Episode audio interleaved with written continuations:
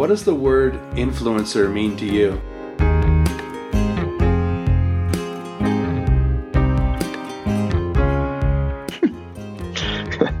oh, yeah.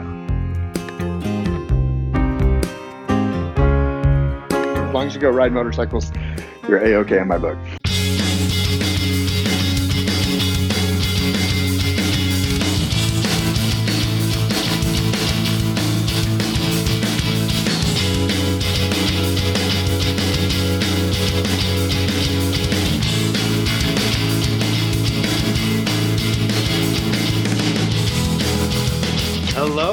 Welcome back to the Bend Motorcycle Adventures podcast, your hub for everything off road, dual sport, and adventure motorcycle.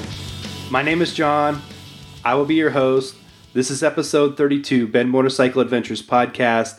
Thank you for joining, and as always, thank you for listening. We're back, took a little bit of a break. I've got a bunch of tours and rentals uh, throughout the state of Oregon here lined up over the next few months. So we got the bikes prepped. But we're back with Jason Gearld from Phoenix Handlebars. That's at Phoenix Handlebars on Facebook and Instagram, phoenixhandlebars.com on the web. But Jason's here to talk to us a little bit about his background, his time in the industry, and of course his brand at Phoenix Handlebars. So without further ado, Jason, why don't you tell us a little bit about yourself?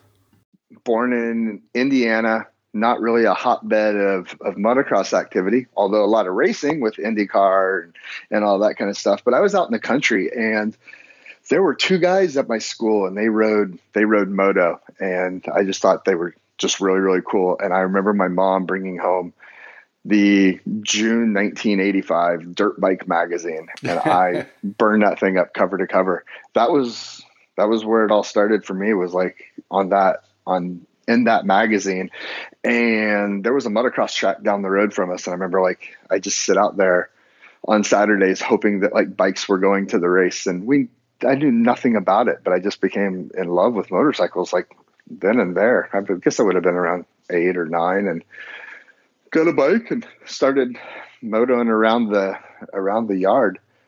Um, what was your first bike? 80 1985 a little honda xr80 I was I'm, I'm somewhere in the in the realm of being I was we weren't rich, but my parents always you know got me like cool toys. I always had cool toys growing up like that. So I in hindsight I'm pretty stoked like you know that they took really good care of us and and made always got me like cool things like that. So lucky lucky kid. Okay. Who were uh, when you're flipping through the pages of these magazines like we've all done, uh, who were some of your heroes? Ricky Johnson. Ricky Johnson was first one because he had the he just had that that style and and you know the mullet flaring out the back of that lid that was that was too cool for school. I i always like gravitated towards those kind of guys. I mean jeff ward was rad um, but again i was an rj guy.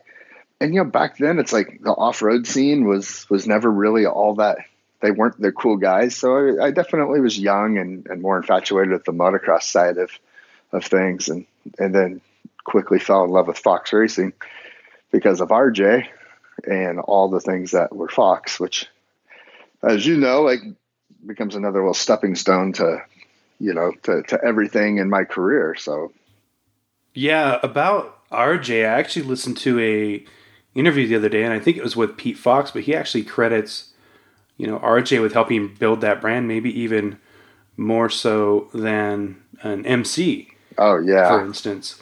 Um, but yeah, he made it tough on me as a kid, and I told him this the other day on the phone. Man, back in the '80s, I was a big time Jeff Ward, Ron Lechien fan, and he was, uh, I, I think, more times than not, coming out on the top of that. But coming full circle, he had that awesome show, Epic Rides. He's a great ambassador for the sport. And I just really respect that he got out there and raced all those designations too, man. It is cool to like hear that he's like kind of made his comeback. You know, these guys that, he, you know, he fell, I don't want to say fell out of moto, but I mean, he'll tell you that he just, he got away from it. He was doing, you know, he was doing more car related stuff. And it's really bitching to hear the cat, like, you know, back, like talking, you know, talking moto. It's like, say, like, we all love him. It's kind of like meeting Bradshaw recently, seeing him like back like in the back in the industry. I was lucky enough to talk to him at, at the AIM show these last two years, and and he's even he really appreciates just like how much like people still you know admire him. And i don't think like necessarily from an egotistical standpoint as much as like he just thinks it's just cool that people you know he still matters to to all these people. I dig it. Yeah he was another polarizing figure. Every time i think of bradshaw i think of this there was a, a supercross in charlotte years ago and the track was i think it was kind of all sand and bradshaw used to just rail there yep you you brought up fox now i know i think you started working there in in 2000. But uh, you know, how how did you get into the industry, and, and what else have you done since you entered that space? All right, I'll make it as quick as I can, brother. So, um, Indiana went to Purdue University for for a year, and I was yeah I thought that I would be an engineer, but then I realized I'm not very smart and not like you. And I there was a shop. There's this really really bitchin' shop that I grew up going to as a little guy, and my mom would take me up there. and It was called Stoughton Cycle. So Stoughton was just a parts and accessory store. Wilma and her husband ran it, and I used to get to go in there, and my mom would give me 15 minutes to look at everything. And it was you know back pre-internet days, they had everything that was bitching was there, and that was what made it so cool. So after my illustrious one year college career came to a crashing halt, Wilma hired me to just be a, you know, one of the little workers.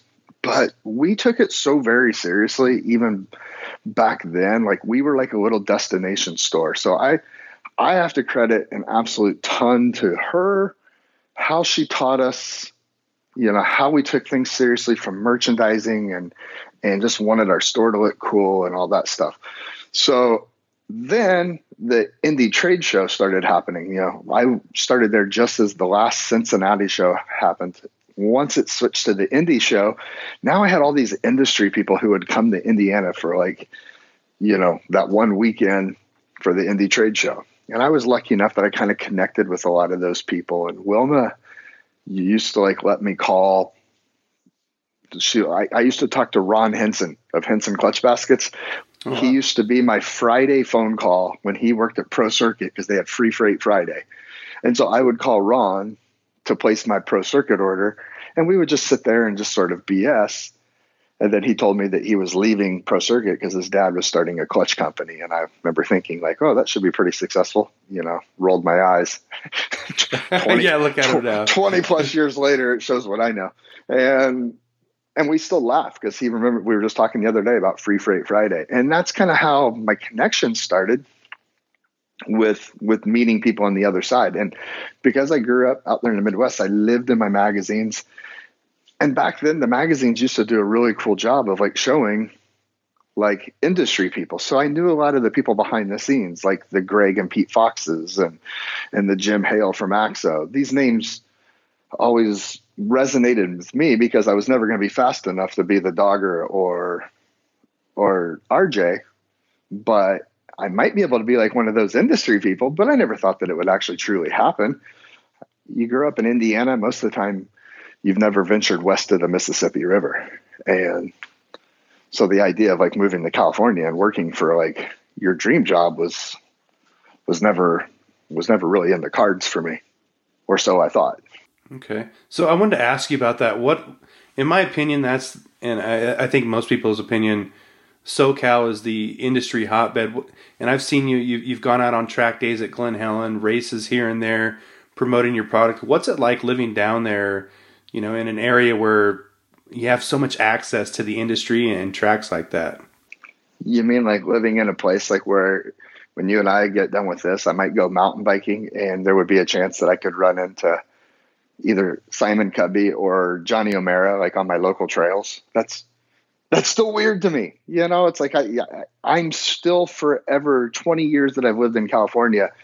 There will forever be this kid that grew up like in the magazine, you know, living in motocross action and dirt rider and all those magazines, idolizing these guys. And now, like you said, like you live down here it's not the hotbed that maybe it once was like in, you know, the 90s and 2000s now that so much more of our industry is starting to move out of here, but it's still pretty wild for me to just, you know, think like Roger DeCoster lives three miles down the road and I might run the the man like at the grocery store, at the grocery store here, like later today. It's like, that's still an odd thing to like think that would happen, but it could, you know, it's like, um, yeah, when I go to like ride at a place like Glen Helen, and, and it's one of those places where it's iconic, and I'm like, yeah, you have to come ride Glen Helen. I don't want to ride with you because I don't really particularly care for the track, but you kind of need to say that you have to have ridden up those hills and down Mount St. Helens at some point. You have to. It's just too bitching. So, right on. For a long time, that was kind of my dream. I was in pre pharmacy, but uh, over in the valley here, and I was like, man, I'm gonna I'm gonna become a pharmacist. I'm gonna move to SoCal, and I'm gonna ride motocross tracks every day. And then I went to uh, race tech in Corona for about a week, and and things changed. A little bit, a little bit busier, a little, little bit faster pace than I think uh, I want to deal with.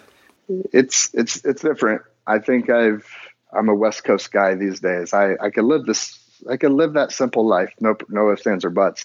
And I always tell my wife when I do, we will have acreage and there will be a motocross track on the front and back side of our house. So she's agreed to that. It's, I'm gonna we're gonna have like the uh, what's the Disney movie motocross. I want that track that wraps around and and then some and then some single track. Like I said, maybe we move back to Montana and get like a thousand acres. A thousand acres of single track. I tell you, the taste I got in Montana last summer was great. That's definitely uh, uh, a place that uh, I, I got to at least go back and visit. Maybe we'll relocate. If I could tie in my Montana thing, so that was what, unless like you already had that like queued up, that was how I kind of left Indiana finally. Was I'm working at a shop in Indiana. I went on a trip to Montana and I fell in love with the mountains. Like I said, a lot of people back in the Midwest just never leave west of the Mississippi. We just don't venture that way very often for whatever reason. And uh, so I ended up moving to Montana on a whim, like in my early 20s. And I was like, dude, screw it. I'm going to figure it out. And I did. And I ran a shop called Team Bozeman up there in Bozeman, Montana. Fell in love with the state and will always have a, a soft spot in my heart on a handful for a handful of reasons. But the other one was that's where I was when the phone call I got a phone call about being able to go work for Fox Racing. And I think had I never had I never moved from Indiana to Montana, I don't think I would have ever made the move from Indiana to California. So Montana was not only awesome place to live, but it also was kind of that catalyst that made me go, "Oh shoot, you you can make it. You'll land on your feet. You'll figure it out." Who knew so, Montana would be a launch pad for you in the industry of all places? Yep, I know. Um, as I say, I will always have a soft spot in my heart for that place, like right there. So. Right on. Okay, I want to talk about. It's time to talk about Phoenix Handlebars. This is your business, and and first things first. Where did the idea come from? You're going to manufacture handlebars and sell handlebars. How does that idea come about? I was working. I got to go back like on to after Fox. I went to a place called Hammerhead Designs. Yep. Hammerhead makes the shift levers, brake pedals, all that stuff. That was a that was a spot that like let me kind of like go from being a more of a cog in the machine like at Fox where now all of a sudden I'm part of a smaller team where I got to be a lot more, you know, uh, integral like into like the everyday business, like doing just just all the pieces and parts. Fast forward, I end up like leaving there to go work for MSR, Malcolm Smith Racing, as the brand manager, but for their hard parts division, which kind of nicely tied in with what I was doing at at Hammerhead. So now I've got this working more for an apparel company with for Fox, and then the last like put two places I was doing doing hard parts stuff, and we we had taken the marketing direction with MSR rather than as you as a moto guy, you'll know like there were all those years they spent sponsoring the Guy Coopers and Michael LaRocco's and Kevin Windham's. And while being an okay apparel company, we're really never top tier. You're never going to be like the Foxes, the Thors, Troy Lee Designs. It, it just wasn't seen that way. Well, credit to Phil Davey. He said, We have an answer. We have MSR under the same roof. We made Answer become the more motocross, supercross marketing focused brand. And we took MSR and we turned it back into what its roots were. Malcolm Smith was an off road guy. I mean, he loved the motorcycling through and through. It didn't matter what genre. So, so that's kind of like what we started doing with the with the brand as a whole. On the hard parts, I started like really loving this idea of like of making the marketing be towards the everyday rider. We're not all racers, and there's nothing wrong with racing. I mean, we've talked a lot about it in the first part of the podcast, but I think it's really bitching like to like kind of like make heroes out of out of the people who just ride because they love riding. And so we were taking the marketing direction that that way. And unfortunately, that was like when the the higher ups at Mag decided to sell off the brand and and and Malcolm Smith Racing went away, and that always bumped me out. So I, you know, with the other handlebar and grip companies out there, I kind of felt like that's what they were doing. They're like aiming their marketing at that supercross racer, that um, Eli Tomac, Ryan Dungey, and while there's nothing wrong with that, it's like I wanted to kind of continue what I thought we were building over at MSR, and that's to like tell the story of of the people who just love the ride for the sake of riding, who aren't collecting like paychecks and maybe not even getting a trophy because they don't do anything more than just weekend warrior with their buddy. And so that was why why handlebars. I I mean it's it I love the handlebar and the grip thing I always have since the Renthal days. Um, but and while the product is important, I feel like the story is even more important. Okay. Something I noticed on your website, handlebars simplified. What does that mean? Um, if you spend any time like looking down through like all the bins, I think it becomes pretty overwhelming between everything with the different widths, the different heights, the different sweeps, and then there's like normally like three other measurements that get shown that well are important to somebody who's like maybe building like a you know a cool custom bike. For the most part, people don't need like all these all these darn options to try to sift through. So I wanted to simplify it down to like basically just four height options and everything else from there is going to like you're going to whether you're a weekend warrior or whether you're a racer they're fine. You're going to be good. Like they're all 800 millimeter width with a 57 millimeter sweep. That's pretty standard. If you look at everybody else's there's going to be give or take. There's definitely different you know different options. But it becomes really overwhelming for somebody like new like seasoned veterans have a hard time. And i know because so many people hit me up and go i don't know what bars to like get and if like a seasoned veteran is struggling to figure out what to put on their bike what is a newbie like going through it's it's really overwhelming so i wanted to bring the bring the sort of an In-N-Out Burger type of, of thought to to shopping for handlebars. I mean, we're not all we're not all the same, and there's definitely if for some reason whatever Phoenix Handlebars offers isn't isn't where you need to be, well, no problem. Like Renthal, Pro Taper, they crush it. There's a ton of good options in there. You know, not by all means enjoy. It. They make good product, but for the people who are like like not really wanting to like go through all that. I want to simplify it down and make the process, the purchasing process be just a lot easier. And I promise you, it's like say whatever I give you, it's still gonna, it's not gonna magically shave like 10 seconds off your lap time. Oh or, man. Well, I'm out. I don't. yeah. Yeah.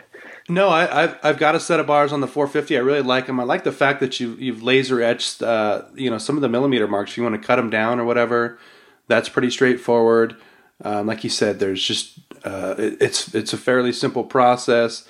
You don't have to read through a bunch of charts and graphs to figure out what the what the rise or the sweep or anything like that should be. So I really appreciate that. No crossbar, and then you're offering both seven eighths and one and one eighth bars, correct? Correct. And then what else? You guys got grips. You got some swag. What else you got in there?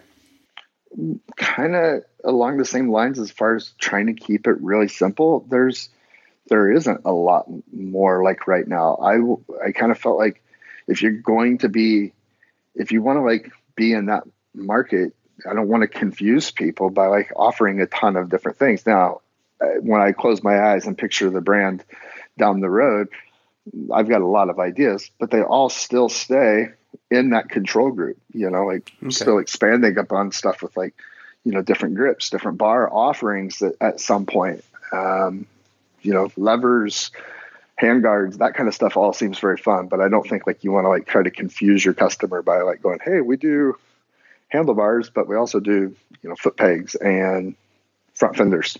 Like, like, so yeah, I, I like starting to cover the front end of the bike now. Yeah, yeah, yeah. I want to yeah. say, I'm gonna keep it simple, man. All right, yeah. I was gonna ask throttle tubes, you know, purchase something like that. If if that's coming down the pipe, or if you're just gonna stay in this lane. No, I th- I'd see, I see myself. I close my eyes, like say, and I see all that stuff like coming, you know, at at some point. Like say, I want to do it when we can do it and do it right. Like say, I'm not about while I always tell people we didn't reinvent handlebars. Mother Nature basically has you kind of set up with like your your arms are already this wide, and I, I'm not magically inventing like some new material that bars haven't been made out of. You know, so I'm not the engineer that the guys over at that Fasst Company are. You know, that's that's rad. I don't have any desire to like like like go down that path. Like say, yeah, I just want to make sure that bar. like say, right, that's an elaborate bar they're doing good. I'm just going to like continue to like, you know, make, we want to make great product, keep it clean, tell a good story, make it to be a brand that, that resonates with people and, and know that like, say, like when they get it, they don't have to sit there and like, go, was this thing made out of tin can aluminum? And like the first jump I hit, they're going to wrap around my radiator. it's like, no, no, no. As you saw, as I was talking to a friend earlier today, and I was like, you know, there's when you're a new company like us, I'm I'm sure there's plenty of uncertainties of people like wondering, well, is it actually a good product? You know, it's like I feel like you know we put up good photos that make it look cool and sexy and and and stuff like that, but that doesn't tell you how it works. So in that case, you know, that's where third party endorsements and guys like yourself out there running it and going, hey, I'm stoked, I'm happy. Thanks, Jay. Um, that's what makes me happy.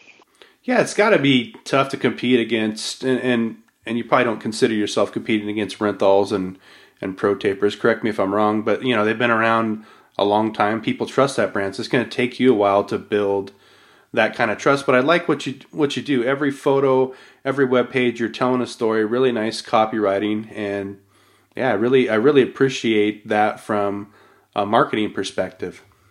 I'll take so I'll go back like the little takeaways that you get through life. Wilma, when we used to work at Stoughton's, used to say we weren't competing with the store down the road. We were competing with other forms of expendable income. You know, for us, there was a place called Galyan's. I think it later turned into like Dick's Sporting Goods. I always still say we're competing with with losing our riders to like golf or bass fishing or something like that because if if we lose like like one guy has a bad experience at a local shop or just finds that like working on his motorcycle is just too much of a pain in the ass and all of a sudden he's like you know i was going to go riding this weekend but i don't have time. I'm just going to go like go hit you know golf balls. And all of a sudden now his buddy's like oh, i was going to go golfing but i mean i was going to go moto but john's going to go hit golf balls. I'll go with him instead. And all of a sudden we didn't lose one guy. We lost him and his like three buddies you know, to another sport. And so my whole thing is like, dude, whatever we could do to like make sure we keep like dudes riding.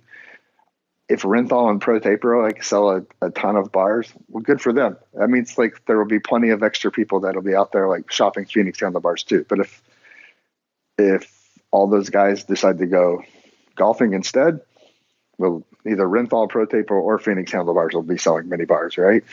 Sure, I think if if the if the market's strong, if the industry industry is strong, Phoenix Handlebars is strong, Bend Motorcycle Adventures is strong. If those things are on a decline, or we see a recession like we did in 08, 09, that's gonna that's gonna impact business.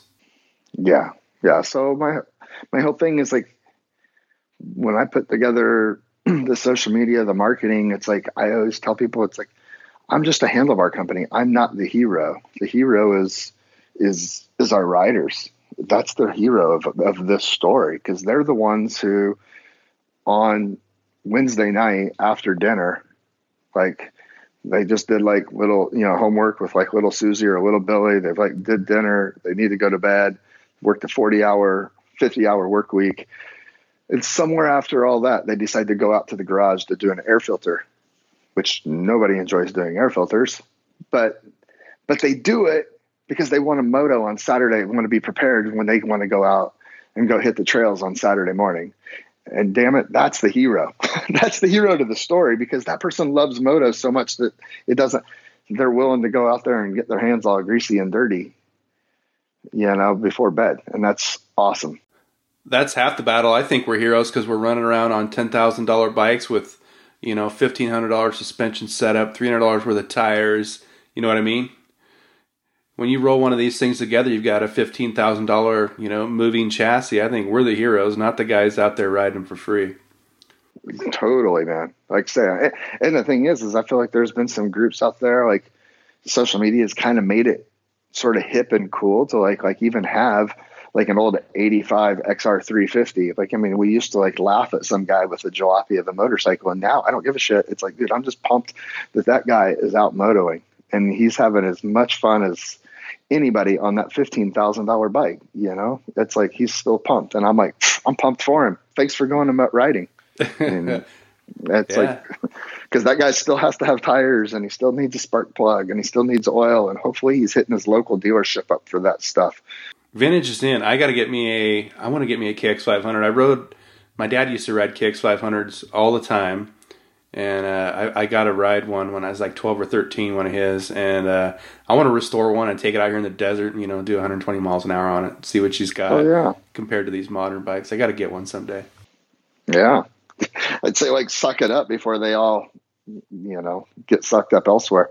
Yeah, I almost bought one. I almost bought one last year. I just thought it was a little bit too steep for what it is, but I'll I'll find one. I'll find a treasure here somewhere. Yeah. Hey, wanted to ask. Uh, I've been kind of dying to get somebody on here that's that's you know thinking about things from a marketing perspective. But social media, you think it's good or you think it's bad? Um, I think it's ultimately. I think it's. I think it's. Are you talking from like a business standpoint, personal standpoint, or like all inclusive? All inclusive. Hmm. I mean, unless you you know you've got to take either way.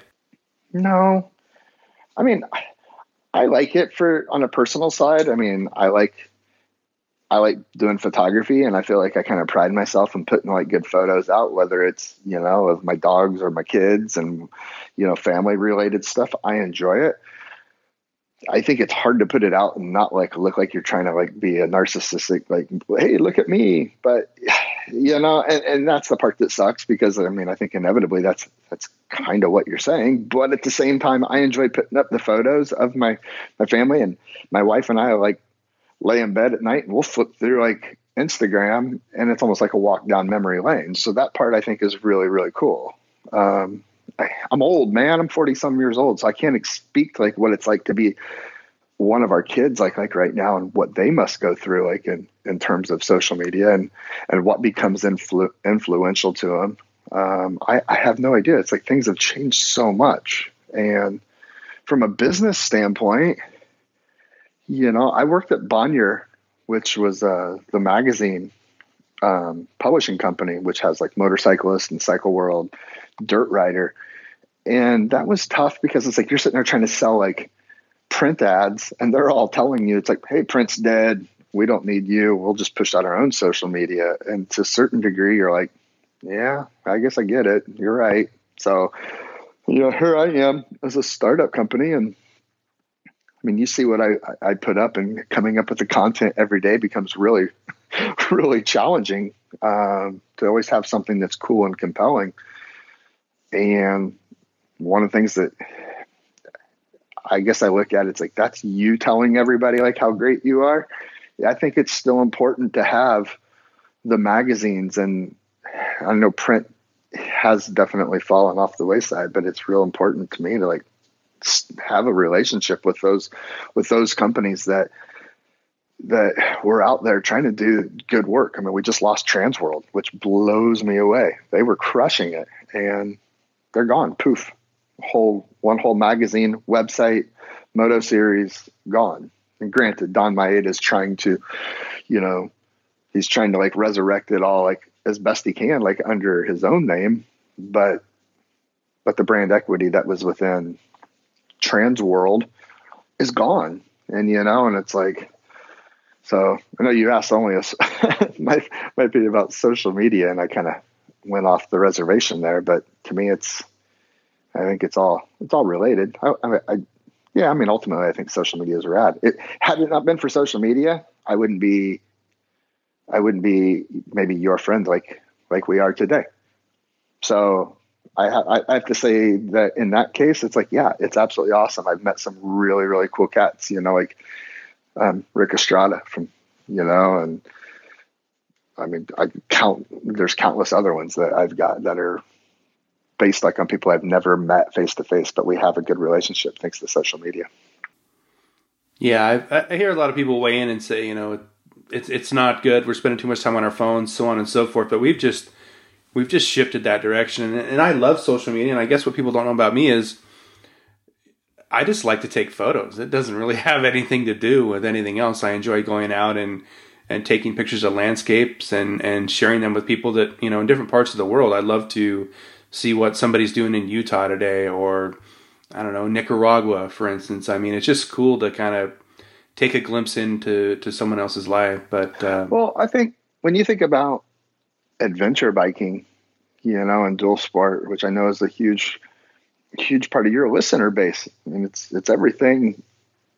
Had it not been for maybe social media, what would have been the forum for people to live, say, in you know Kentucky, to ever get jazzed out about like seeing photos about like riding like you know up in Bend, Oregon, and like going, dude, I got to get over there. That looks like damn good time. You know, it's like, would they have seen it in a magazine? No, because there were no magazines that were ever covering, you know, like adventure biking and stuff like that. I mean, and and not to the degree that we have today. So I feel like some of those amazing photos that we see, both on your friends and my friends, almost drive people to probably say, "Holy shit, I want to go there and ride." you know it becomes more of a destination again. I think social media would be probably the catalyst that's made stuff like that happen. I mean, sure, look at like yeah. some you know, you know, look at like the pictures like a Jocelyn puts up. It's like, man, I wish I could go there. Yeah, that you know, happens like, to me every day. yeah, every yeah. single day. Costa Rica, Iceland, Alaska. I want to go to all these places. Now, all that being said, I do want to figure out how do we get our kids? We're never gonna. We're the world's changed, so forget that. Where everybody's gonna put their iPhones down for forever. But is there a way that like we can still get that excitement back to kids that like say like that they want to go moto?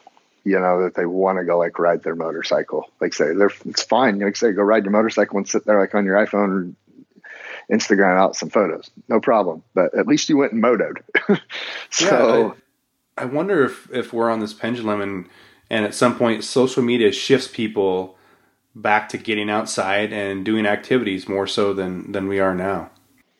I sure hope, man. But it's a, uh, I think as a, I mean, I'm a as a parent, I've got a 17 year old boy, 15 year old girl, and a soon to be nine year old boy, and you know, it's like, and I did I try all the time to like my weekends are always spent figuring out what can I do to like help get them out because it, get left to their own devices, like figuratively and literally, they're not going to want to do any of those things. You know, part of it's part of it's me being merely a teenager, so I get that. But given the thought of like going, oh, I'm gonna like play on my Xbox or I'm gonna go ride my mountain bike and up and down hills and get sweaty and tired. It's like, no, they're going to choose Xbox. But if I can be the guy who gets them out of the house, and I think that's, you know, responsibility of a parent sometimes these days more than it used to be because of there's too many other distractions. It's be like, hey, I, I've got to be the one to to to get them to go play. Right on. Hey, another social media question for you. This one kind of off the cuff. what does the word influencer mean to you? oh yeah. Uh, let me think. Let me think like how many times everybody that I've heard, both from Hammerhead, MSR, and now Phoenix, like, oh, if you like send me some stuff, I'll post something up and we'll get X amount of like likes. It's like it doesn't work that way, man. It just hasn't. I've I've given away so much stuff through all those companies, through these three brands that I, I haven't seen anything that turns on the water faucet. Now, to say that it's not getting eyes on product, no, that would be naive. It, it, it, certainly is. But I don't like the fact that the people with all the followers think that they're sitting like on this golden egg that they can just ask for stuff for free and that they're doing you a, a huge service. It's like, no, I call bullshit on that. I don't see it. So, um, it's, uh, and I've been, when I was at Bonnier, there were, there were some people there that spoke a, a marketing jargon that I don't speak. I couldn't follow it. And I used to always be like, hey, man, we're just selling to motorcycle people here. It's like, we don't need to try to make it, you know, sound like we're launching the space shuttle and using all that fancy marketing stuff. It's, it, to me, it's, it feels like double, double talk. And I, I just don't, I don't dig it. So I guess like when I think about influencers, I know that they're important. I, I know that there's a level of important, but I also feel like it's again, it's just not like giving them stuff and they feel like that they're they're the controlling parts of a, of a brand. It always kind of bums me out. I don't know if I kind of worded that right. So, in your opinion, I mean, if you were an inspiring quote unquote influencer, how you know how would uh, you know how could you get an ROI out of something like that? I think I look at like I mean I think it depends on on the person. You know, it's like I mean, some people like want to put post up pictures of them like just merely writing. I, I mean, I think you've seen from my social media and my personality. It's like I like the lifestyle of of things. I really like things that I want to see people's smiles with their helmets off. And um, I had a I had a um, friend that Sarah Roth that I had met I've actually never even met her face to face. Another one of those social media people, but she posted up like really, really excellent photos. She lived out in Utah at the time, and I would send her like products from MSR, and I'm like, I don't want you like like saying anything in your post about that you got this for free.